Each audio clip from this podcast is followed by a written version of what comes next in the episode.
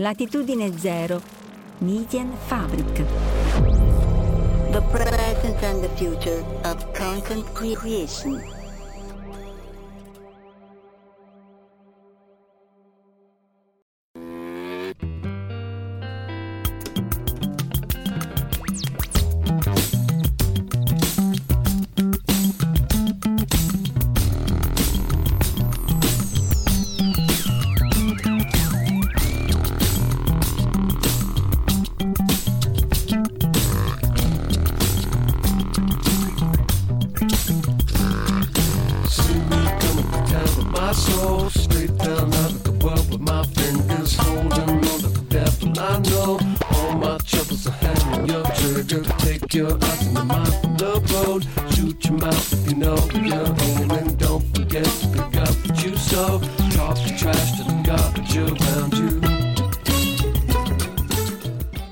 Eccoci, live anche questa domenica mattina di un freschissimo nove luglio duemilaventitré.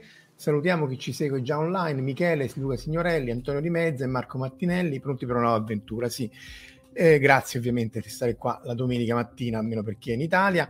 Questo è un articolo, eh, insomma, par- prende spunto da un articolo appunto che misura le fluttuazioni dei quasar per vedere effettivamente se c'è la dilatazione temporale. Spoiler, c'è la dilatazione temporale, quindi niente nuovo sul fronte occidentale, ma insomma è importante in un quadro cosmologico che mostra alcuni problemi. Comunque sì, vediamo come, cosa sono i quasar e come, ciao Lorenzo, e come... Eh, sono stati scoperti e come sono importantissimi, perché sono effettivamente proprio dei radiofari, degli immensi fari sui primi momenti, i primi milioni di anni, eh, dopo centinaia di milioni di anni, dopo la creazione dell'universo, dopo il Big Bang. Il primo qua- quasar vuol dire quasi stellar object, perché il primo quasar, eh, se non sbaglio, è stato tre C duecentosettantatré, ce n'è un altro, un tre due, molto simili, sembrano delle stelle, ma quasi. Eh, close but definitely not, per citare ehm, Ghostbusters. Uno, un oggetto quasi stellare, ma in realtà non è per niente un oggetto stellare, è al centro del nucleo galattico attivo e adesso si sa, si presume, ma insomma è plausibile, che sia un getto di materia, lui è luminoso di suo, ma poi ha questi getti di materia, questo faro nel, nel mezzo inter, intergalattico eh, che, che viene sparato dal materiale che cade in questo buco nero supermassivo. Eh, ciao Giacomo. Questo oggetto qui, tre C duecentosettantatré, ad esempio è a quasi eh, due miliardi e mezzo di anni luce di distanza, ha un buco nero supermassivo al centro che è circa novecento volte la massa del Sole. La massa del buco nero si, stu- si riesce a determinare con tutta una serie di fluttuazioni legate all'emissione del buco nero e così via, ma non è per niente banale misurare la massa del buco nero e da lì si capisce l'emissione eh, luminosa. Sono oggetti luminosissimi che vaporizzerebbero, secondo me, tutta la galassia. Questa è fatta con Hubble, che usa un coronografo per, per nascondere il quasar, che è brillantissimo, per far vedere che dietro c'è una galassia. Non che ce ne fosse bisogno, ma insomma è sempre bene avere le, le, le conferme. Questi sono tutti numeri presi da Wikipedia, quindi boh, fidatevi.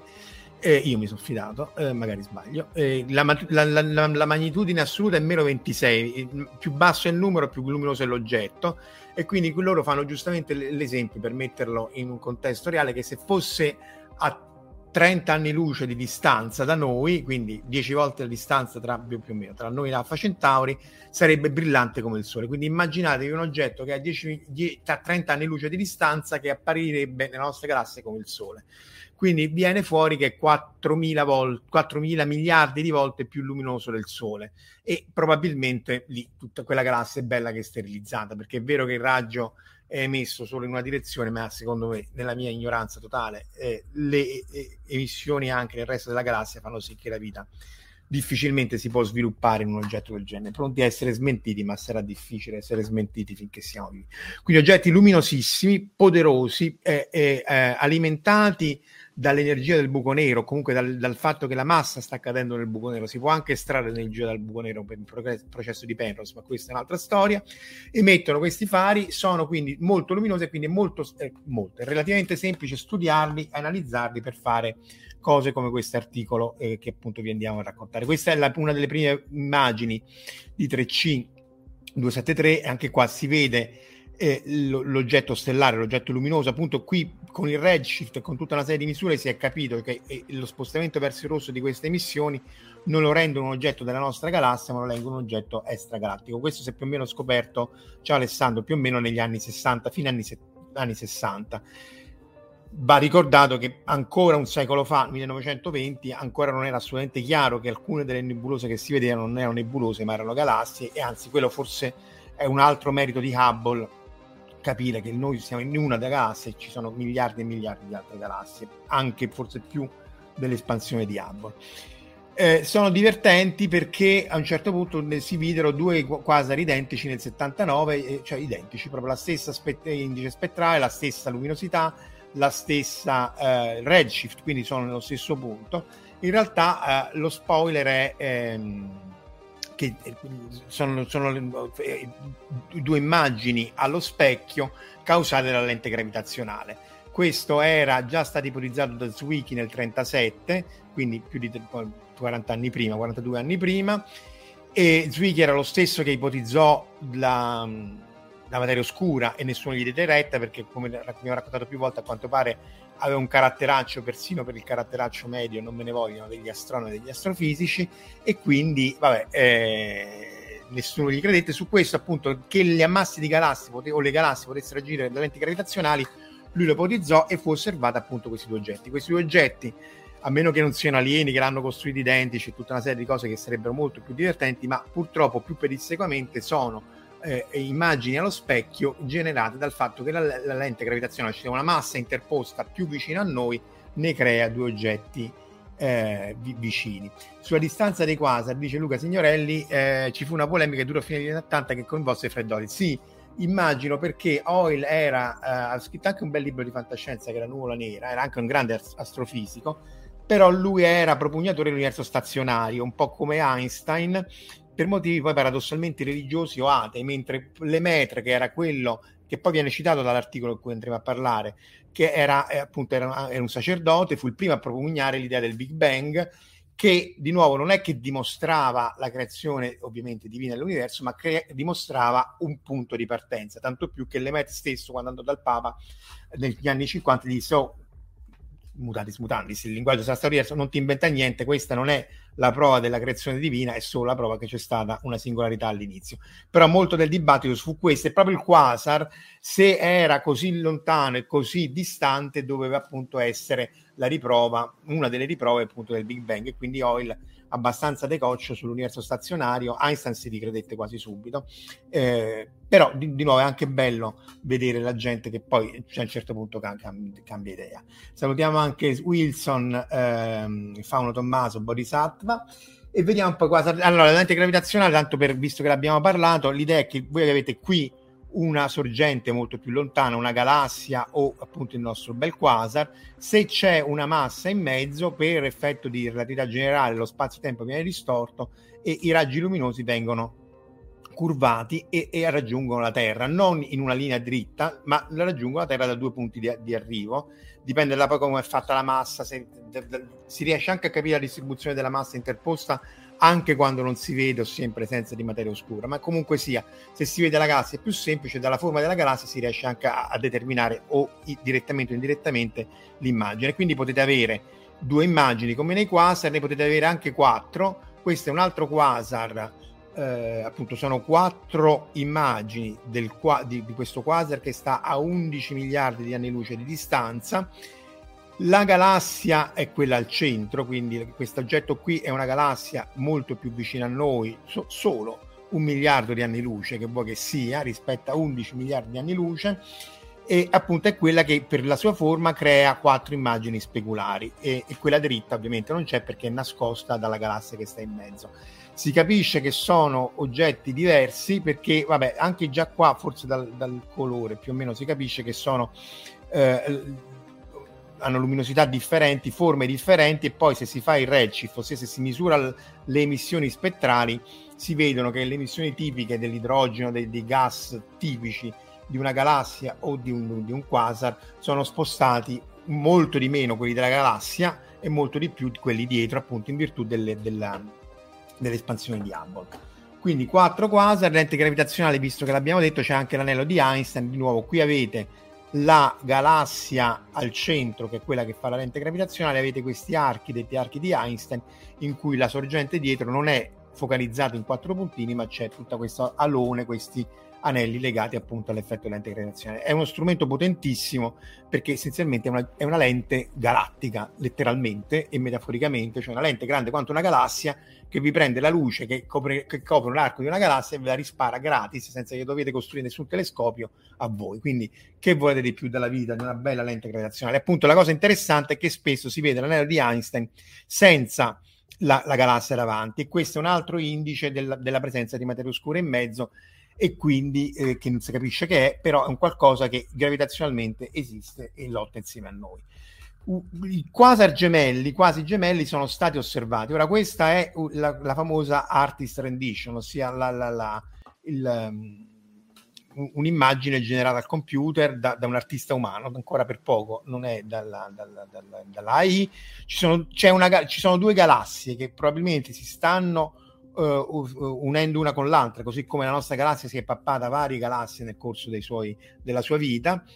Due galassie si stanno scontrando, ognuna delle due galassie c'è il quasar, e quindi si stanno scontrando due quasar. Ora, questa è molto bella come eh, immagine artistica, deve essere una cosa spettacolare, probabilmente andarci vicino vorrebbe dire essere vaporizzati, però poi in realtà, se uno va a vedere l'articolo, che pure è fighissimo, eh, questo è quello che viene visto, ossia si vedono che due oggetti, due quasar, perché si determina come quasar eh, dalla, dalle, dall'emissione appunto delle righe spettrali, dal fatto del Big Bang, eh, scusa, del, del redshift, che sono tutti alla stessa distanza e così via, sono a, uh, a grosso modo al redshift uguale a due, e quindi questi qui sono, in realtà sono due doppi quasar, questo è uno a due virgola diciassette e questo è un altro a due virgola novantacinque, quindi quasi tre, sono mo- quindi sono due oggetti che in ciascuna immagine sono uno vicino all'altro, sono doppi, e quindi potete immaginare questo scontro di galassie, dove peraltro le stelle non, non vengono distrutte, vengono solo ri, ri,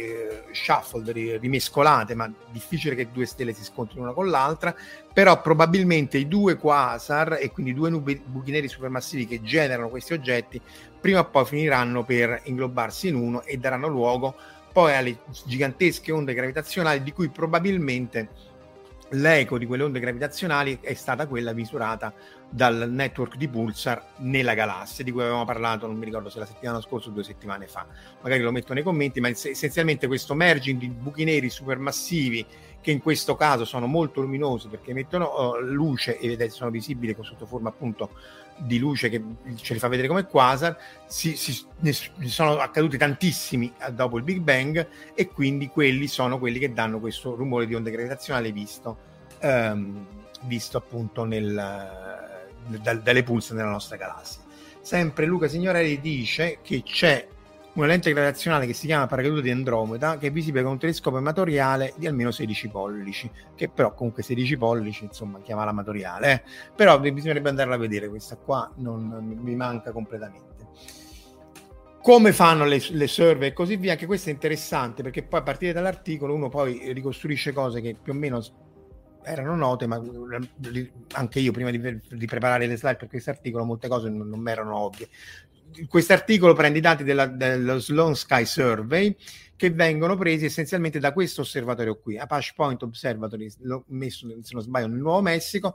Questo telescopio qui fa una survey continua del, del cielo, focalizzata allo studio delle, delle dalla ricerca dei quasar e soprattutto allo studio spettrale. Quindi non è solo che io vedo la luce, ci metto uno spettrometro e voglio vedere le emissioni frequenza per frequenza, altrimenti non saprei dirti a che distanza è, come è fatto e così via. Quella è la cosa essenziale, quindi non solo l'imaging ma uno spettrometro. Quindi ben venga Hubble, ben venga James Webb Space Telescope, ma servono telescopi ben specifici per fare eh, osservazioni ben precise in, a seconda di quello che uno vuole andare a studiare. Quindi questo Sloan Sky Survey eh, è, anche questo non sapevo per niente, eh, è, è essenzialmente è il, una fondazione, l'Alfred P. Sloan Foundation. Era, eh, Sloan era un magnate del, del, dell'automotive, dell'industria degli autoveicoli. Essenzialmente nasce con, con una ditta che faceva i cuscinetti a sfera, poi diventa eh, co- co- co- lavora nella Oldsmobile, che è un, una marca famosa negli Stati Uniti, e alla fine diventa presidente della General Motors. Fa talmente tanti soldi che però eh, non diventa evil, oppure forse sì, ma comunque ha sempre finanziato tramite la fondazione sia fond- formazione all'M I T, eh, strumenti scientifici, eh, grant, eh, essenzialmente è una specie di eh, ente di eh, un'agenzia di fondi, di, di fondi però privata, e appunto fo- ha, fo- ha finanziato non questa survey qua, eh, la, la Sloan Sky Survey, che fa vedere appunto dove sono i quasar e a che distanza stanno. Questa è, è un'altra survey, la Vipers, che però è bella perché dà su Wikipedia l'immagine de, de, de, della densità dei quasar e quindi delle galassie in una regione ben precisa di cielo, quindi rosso è densità maggiore di, di, di galassie, eh, blu meno, e che fa vedere la struttura a filamento, la struttura assolutamente non uniforme delle galassie e degli ammassi di galassie e dei superammassi di galassie nel nostro universo. E di nuovo questa struttura qua, quindi l'universo si dice omogeneo, isotropo, è tutto uguale da dove guardo, sì, però se poi guardo bene è, è, è molto filamentoso, è molto strutturato, e, e, e questa struttura a filamenti, di nuovo, se uno fa le simulazioni al calcolatore non si riesce a formare Eh, non si riesce a formare se non eh, ci mettete materia oscura fredda, ossia non velo- particelle che si muovono alla luce della luce, ma particelle lente. E dice Luca che ha dato anche il nome allo Sloan Great Wall di galassie, che è il, il, la grande muraglia che sta a circa cinquecento, sbaglio, eh, cinquecento megaparse con cinquecento milioni di anni luce. Comunque sta molto lontano, eh, e che, che essenzialmente no, cinquecento milioni di anni luce, che è la struttura Che, che in qualche maniera eh, di cui facciamo anche parte noi, che è un, uno dei filamenti locali della nostra, della nostro sistema interstellare, intergalattico. La Sloan Digital Sky Survey ha, ha trovato settecentocinquantamila quasar, quindi di nuovo anche qua c'è cioè da restare, se volete, a bocca aperta, come dagli anni sessanta, sessantaquattro sessantasei, se non ricordo male, il primo quasar, adesso ne hanno trovati settecentocinquantamila, quindi vuol dire che ci sono almeno settecento, ci sono molte di più, eh, però di nuovo vedere i numeri e toccarli con mano a me di nuovo, fa, non dico impressione, ma insomma dà una sensazione particolare. Ci sono almeno settecentocinquantamila galassie che hanno al loro interno un buco nero supermassivo, molto più supermassivo del nostro, quindi parliamo di ottocento novecento milioni di masse solari, il cui materiale sta accadendo all'interno, o meglio è accaduto dieci miliardi di anni fa, e che emettono energia sotto forma di, di quasar. Lorenzo dice che c'ha un dieci pollici con setup di astrofotografia, possiamo provare a fotografarlo. In effetti, se ci riesci, poi mandaci le foto, anche perché fare, ma Lorenzo lo sa meglio di me, di chiunque, eh, fare la foto, guardare col, a, a, con, ad occhio nudo nell'oculare di un telescopio vi dà una sensazione che è completamente diversa da quella che dà qualunque foto meravigliosa di Hubble, del James Webb e quello che volete. Vedere Saturno anche un po' indistinto, eccetera eccetera, a occhio nudo, sempre guardando nel telescopio, è tutta un'altra sensazione. Eh, raccontare quello che volete, ma provate a farlo e vedrete che è complet- anche la Luna stessa è completamente differente. E fare la foto vostra anche più sfocata, quello che volete, di Orione, quello che- anche Orione fa, basta prendere una qualunque macchina fotografica con lo zoom, vi dà una sensazione completamente differente. In questo caso la fo- questi qui sono le galassie, eh, o, o meglio i quasar osservati dalla Sloan eh, Sur- eh, Sky Survey. I, i, guardano in due direzioni perché essenzialmente è ortogonale al piano galattico. Se avete in mezzo la galassia è molto più complicato guardare, è lo stesso problema al contrario di quello che fa Gaia, che invece Gaia guarda dentro la galassia. Queste missioni qui legate a questa fluttuazione sono legate allo studio della cosmologia delle eh, oscillazioni acustiche e barioniche, che è un altro argomento, ma insomma vi fa vedere ognuno di questi microscopici puntini è una galassia con un quasar, con un buco nero che probabilmente eh, difficile ci sia formata la vita, e sono già solo queste quasi un milione di galassie. Sappiamo che sono molte di più perché sono questi altri puntini indistinti qua, ma insomma di nuovo vedere che questi hanno questa caratteristica a me un po' mette paura. Questo credo che fosse il Great Wall che diceva eh, Luca. Qui è una distanza appunto intergalattica, sono questi superammassi di galassie, noi siamo al centro per il sistema di riferimento ovviamente, e vedete come queste galassie tendono ad accentrarsi in questi mega filamenti e, e, e lasciare appunto vari vuoti, eh, varie zone di vuoto dove appunto non, ci sono molte meno galassie o non c'è proprio niente. E di nuovo anche questo è interessante, come dicevo prima, perché è un altro indizio indiretto in un'altra maniera, cioè per via delle simulazioni de, della presenza di, di materia oscura. Ma se torniamo ai, ai quasar, eh, c'è da dire che eh, vediamo l'articolo. L'articolo è un articolo pubblicato su Nature Astronomy, che però mi sono scordato di prendere la, uh, la, la, la, il frontespizio, eccolo qua. Tra l'altro, tra, se seguite la, la, il link si riesce a vedere gratis, se poi andate al link del publisher no, e non sta nemmeno su Sci Hub ancora. Comunque sia, questo è l'articolo su Nature Astronomy, ed è eh, in realtà tutta la cosa complicata sta in altri articoli o nelle supplementary information, ma tutto si risol- risolve in questa figura qua che andremo a guardare in dettaglio. Eh, è un, non è facilissimo da leggersi, ma non è neanche uno degli articoli più complicati, e al- alcuni ar- punti sono essenziali anche per capire come si prosegue nel tipo di ricerca scientifica. Appunto lui dice: noi abbiamo preso eh, varie eh, quasar, un, un, centonovanta quasar presi soprattutto dalla Sloan Sky Survey, sono stati pubblicati come un catalogo, ossia que- la cosa essenziale è che questo eh, Sloan Digital Sky Survey prende i dati e come Hubble, James Webb li dà disponibili a tutti, e questo è fondamentale, ossia eh, appunto è uno strumento per, vuole essere un po' altisonante, per tutta l'umanità, per tutti quelli che vogliono studiare questi oggetti qua. Non prendo i dati solo per me e me li guardo solo io, comunque li prendo e li guardo per un tempo limitato, ma poi devono essere utilizzati da tutti, perché poi l'uso che se ne fa è immensamente più grande di quello legato solo ai fatti miei. Magari se costruisco lo strumento posso avere la priorità, ma insomma in generale, Eh, soprattutto in astronomia, e eh, la fisica dell'alta energia tende a essere un po' indietro. Adesso si sta facendo qualcosa per rendere disponibili i dati, ma in questo astronomia e astrofisica sono molto molto più avanti della fisica dell'acceleratore delle alte energie.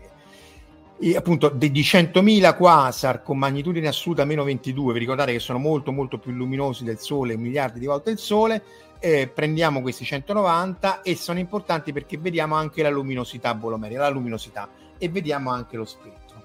Che ci facciamo con questo?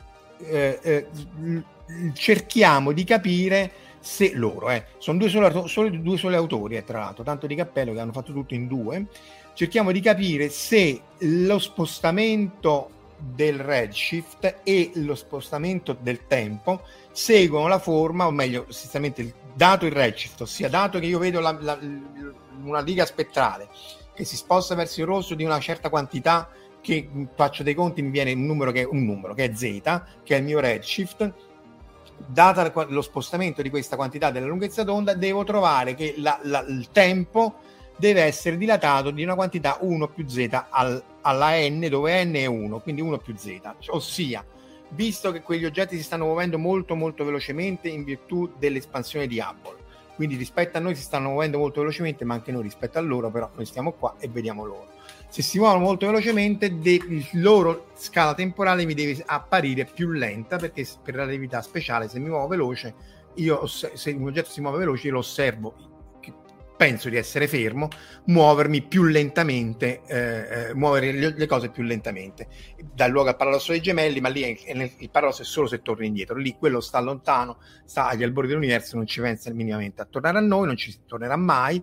Quindi vedo una dilatazione temporale, vedo il tempo che scorre più lentamente, e se lo spostamento della lunghezza d'onda è pari a, a, a, a z, ossia di quanto, di quanto in percentuale si sposta la lunghezza d'onda, il tempo deve scorrere più lento, deve sembrare scorrere più lento di un fattore uno più zeta.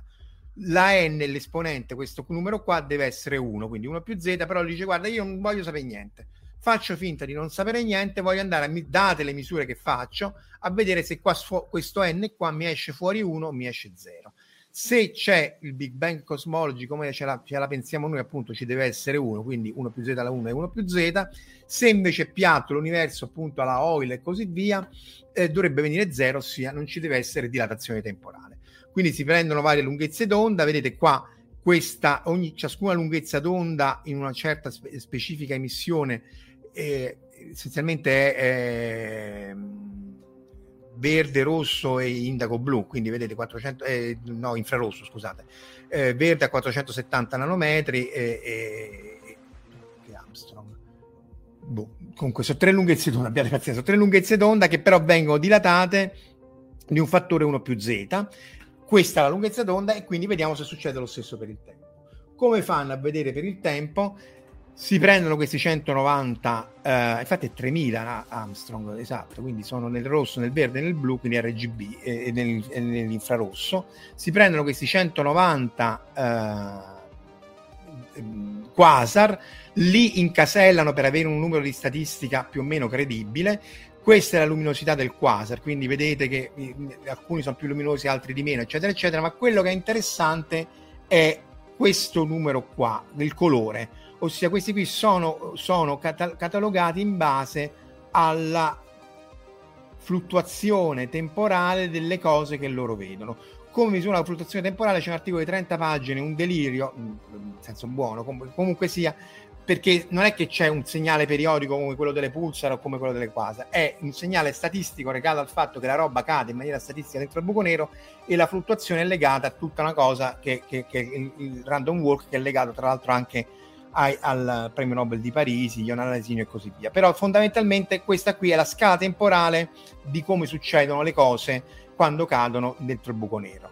Eh, l'analisi statistica è molto sofisticata e soprattutto sta in un altro articolo che poi citerò alla fine, è una cosa abbastanza complessa, ma in, in sostanza vi dice: guardate, io ho dei quasar che emettono a una certa lunghezza d'onda tenendo conto del, del redshift, hanno una certa luminosità in base alla luminosità bolometrica e hanno delle scale temporali che mi fluttuano, li incasello appunto per avere la statistica e vedo se c'è o no questa fluttuazione temporale. E questa è la, la, la, la la tabella dei de, de, de, de sottoinsieme dei quasar. Se queste caselle qua dice faccio una media, che succede?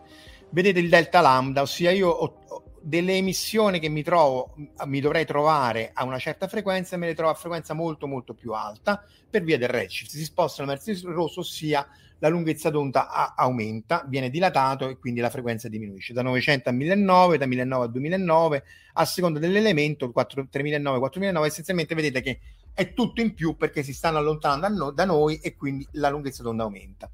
Poi c'è una, una variazione di luminosità bolometrica, perché appunto cambia la luminosità a seconda del, di, come, di dove lo vede, eccetera eccetera, quanti quasar stanno dentro il mio campione. Questo è il, la, la variazione Z, ma soprattutto quello che è importante è la variazione del tempo, in log- quello che volete, ma insomma eh, il, il delta log dieci, il base dieci, ma insomma essenzialmente se voi fate finta che questo qui sia il tempo, vedete che io osservo una dilatazione temporale di questi oggetti qua, ossia il tempo caratteristico delle fluttuazioni dovrebbe essere due, tre, quattro, non sono giorni, però fate finta che siano giorni e in realtà li vedo fluttuare molto più lentamente, in maniera incons- incompatibile con l'analisi statistica mostruosa bayesiana che hanno fatto con quello che dovrebbe essere le fluttuazioni della roba che cade dentro al buco nero. E quindi lo vedo, lo vedo cadere in maniera a rallentatore, e quindi vi sono tutti felici e contenti.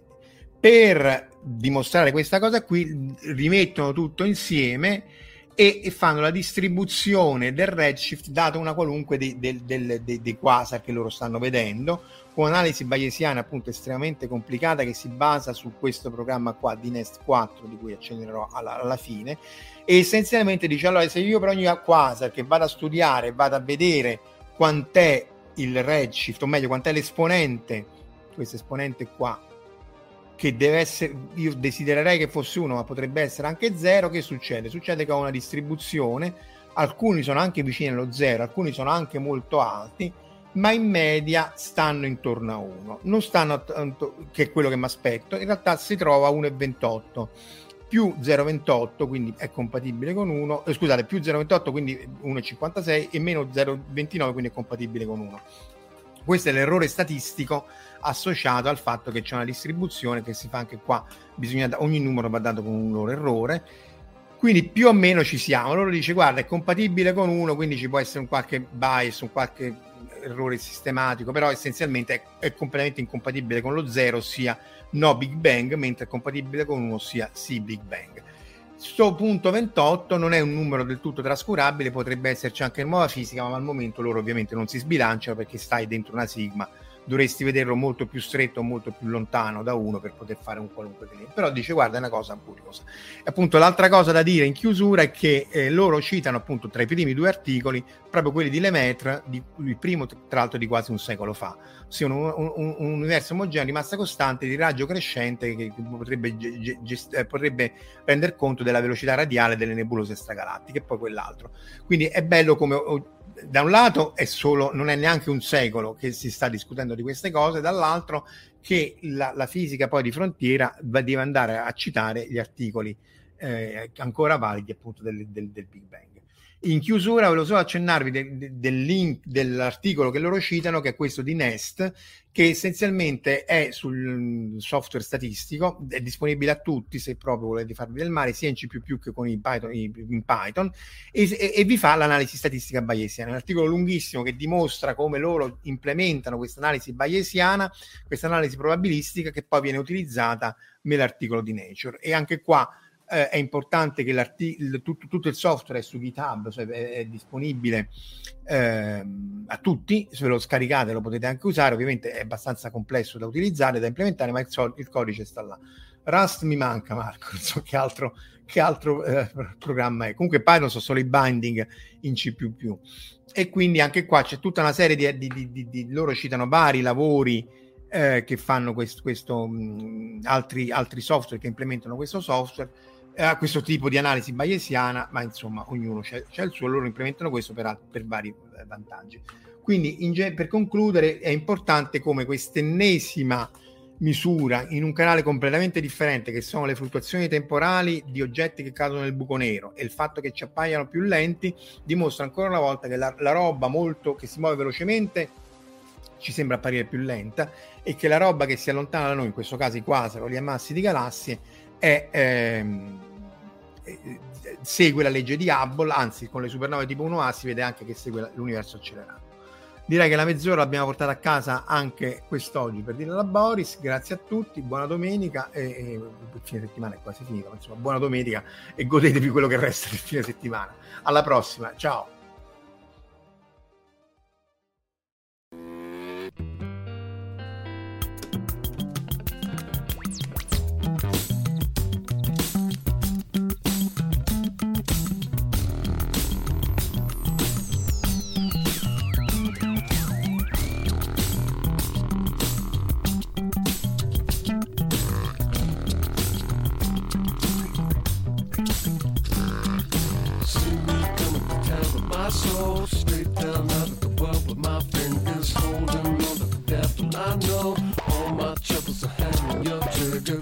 Your eyes in the mouth on the road. Shoot your mouth if you know you're home, and don't forget to pick up what you sow. Talk the trash to the garbage around you.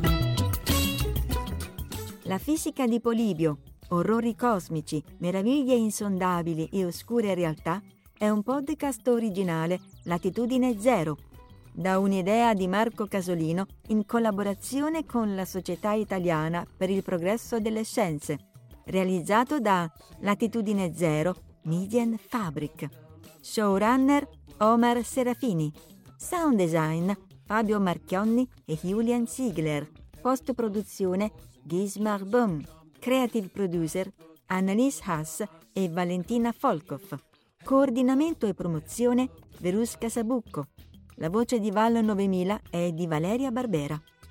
Potete seguirci ed interagire con noi sul nostro sito podcast punto latitudine zero punto media e sul canale YouTube Marco Casolino. Potete anche contattarci scrivendoci all'indirizzo di posta elettronica podcast chiocciola latitudine zero punto media. Tutti gli episodi sono disponibili gratuitamente sul nostro sito e su tutti i principali servizi di streaming on demand. Il podcast non intende infrangere alcun copyright, i cui diritti appartengono ai rispettivi detentori. E ricordate, il problema oggi non è l'energia nucleare, ma il cuore dell'uomo.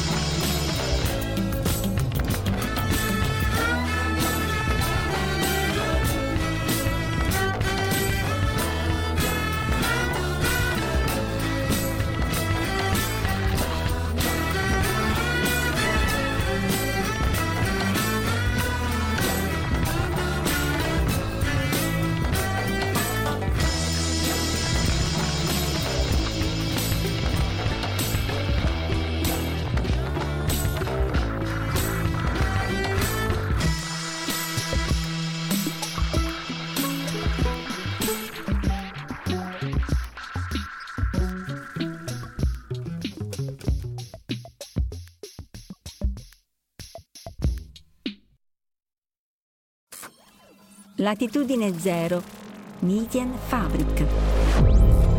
The present and the future of content creation.